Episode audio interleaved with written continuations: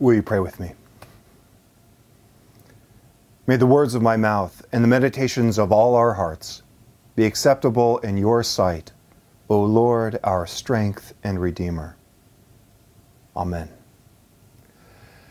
I was drinking my morning coffee while Ruby was stirring her Rice Krispie cereal this last week when she asked me, If God dies, will the lights go out? Uh, Ruby hadn't even paused. This was not a solemn moment.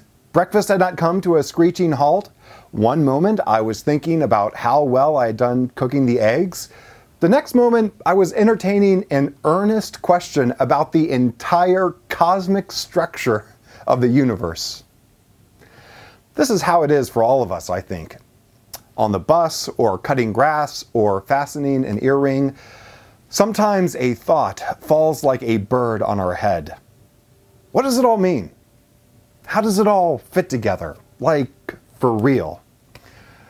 What makes children different from us, in part, is that they're not afraid to ask. Or rather, they're not afraid to ask in mouthfuls, um, in between mouthfuls of crispy rice cereal. They've not been shamed for giving expression to thoughts that are misty and undefined. They've not been conditioned to think that questions that don't have a great answer shouldn't be asked or shouldn't be asked casually. If God dies, will the lights go out? Will the sun keep shining if God gets hit by a car? Will the earth keep spinning if God meets some untimely, tragic end? After a few moments of crosstalk um, about other things, the whole kitchen table had taken up Ruby's question What is death like? We started talking about the circle of life, that when we die, our bodies become food and energy that goes back into the ground and gets thrown into the air, it gets caught up by other bodies, um, other living things, so that they may live too and have life. Now, about God, I said slowly. There's a lot about it that I don't understand, and I'm still trying to figure it out. But I think God is like that living and dying, coming back to life. You taught me that, Ruby, when your choir sang Roll Away the Stone. But here's the tricky thing God is also not like that. There's a part of God that never dies. God was there before there was a beginning, a great swirling power. And God will be there even after everything else is gone. I hadn't thought um, then of today's passage, but I wish I had. When John speaks of God's abstractness, he does it in shockingly non abstract terms. Having a hard time thinking about God as an all powerful and everlasting being, the Alpha and Omega, that which carries on even when all time stops? Picture this, John tells us God is love. uh, what is it like to say that you follow this impossibly abstract God? John tells us plainly those who say that they love God will love their brothers and sisters. John did not say that those who say that they love God will pass the theology SATs or understand how the whole world fits together. Everyone who loves, John tells us, knows God, abides in God. Everyone who loves abides in God.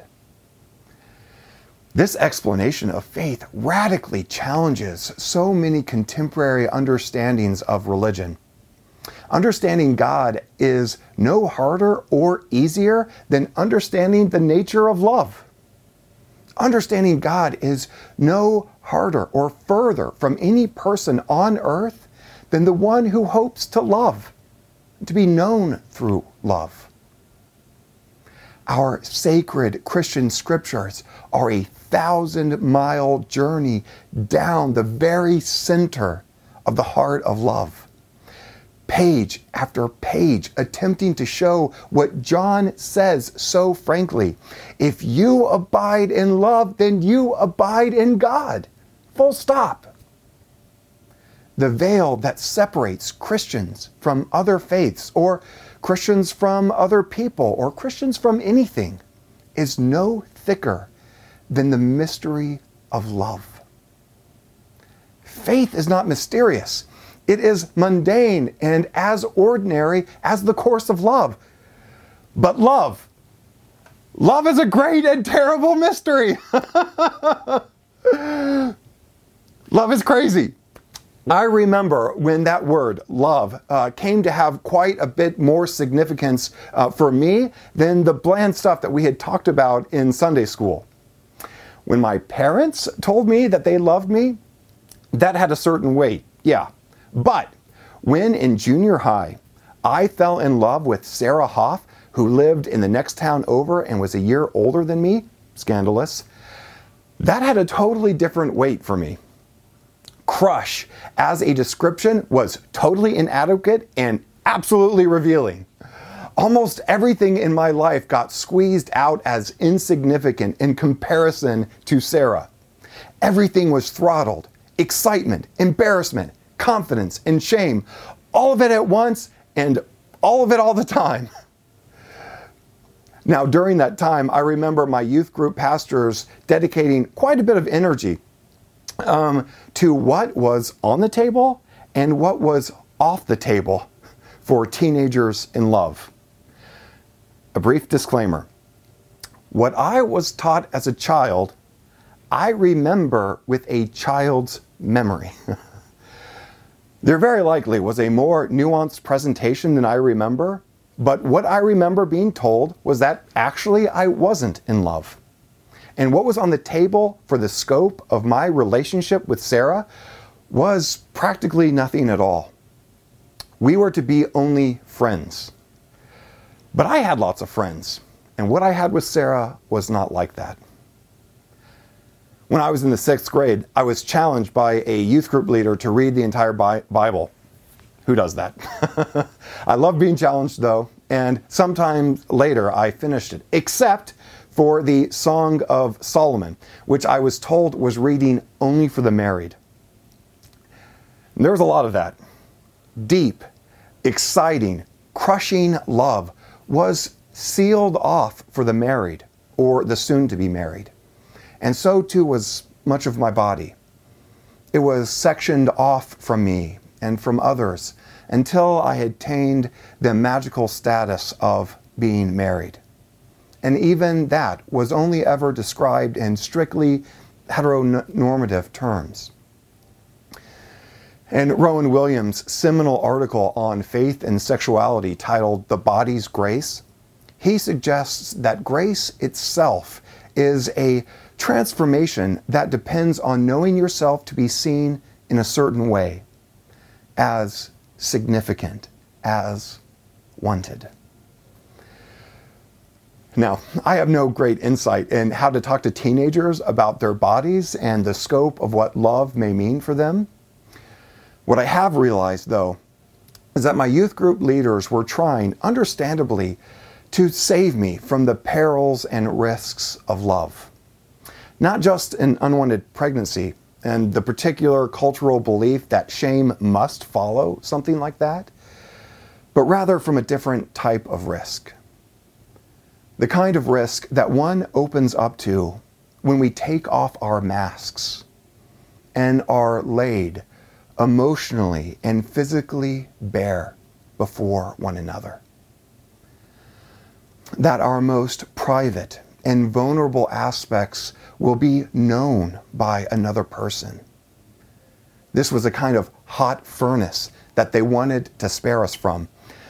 But here's the deal as so many of us know, that kind of love, experiencing moments of disaster or comedy or shame or success, is in no way determined by whether one has magically entered the kingdom of marriage or not. When we love, we risk. Period. Whether you are married or gay or transgender, there is no saving any of us from the risk that comes from someone who decides to love deeply. If anything, the risk only deepens when we enter into long term relationships. I can hold a facade of having it all together for only so long. The question in my mind about whether my partner will sustain me in love, even when my faults are fully known over years, where will that kind of intimacy leave us?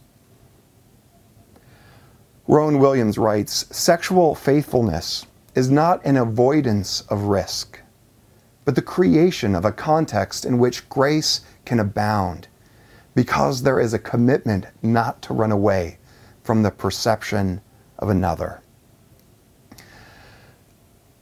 Though, sadly, much of the biblical imagery of marriage is deeply patriarchal, St. Paul's suggestion in 1 Corinthians that both partners surrender individual ownership of their bodies to one another carries a remarkable egalitarian revaluation of sexuality. And that image is in part what leads the earliest wedding rites in the Anglican Church, that goes back to the 16th century, um, uh, to have this exchange.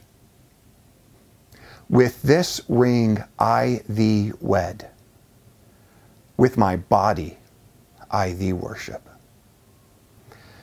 John's suggestion that God is love and our church's understanding of marriage shares at least this in common. The love of God is offered unconditionally. That that is what it means to love perfectly. Where there is perfect love, there is no fear. The love of God does not depend on our performance.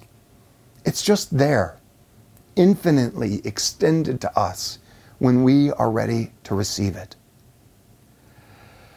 And this is the love we hope to have with one another, that we might reveal ourselves, take off our masks, be known to one another, not in spite of all that, but because of it. There may be love, deep, abiding love.